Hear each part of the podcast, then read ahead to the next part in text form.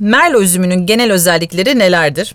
Cabernet Sauvignon'a göre daha yumuşak ve popüler olan bir şarap diyebiliriz aslında. Genellikle şaraba yeni başlayanlar e, Cabernet'in sert tanenlerindense e, Merlot'un kadifemsi tanenlerini tercih ederler. Çoğunlukla tam gövdeli şaraplar yapar. Tanenleri orta ila yüksek diyebiliriz ama dediğim gibi daha yuvarlak yapıya, yumuşak kadifemsi bir yapıya sahiptir. Ee, oldukça yoğun kırmızı meyve ya da bazen de siyah meyve aromaları karşımıza çıkar. Yani çilek, siyah erik, böğürtlen siyah gibi, e, siyah kiraz gibi aromalar diyebiliriz.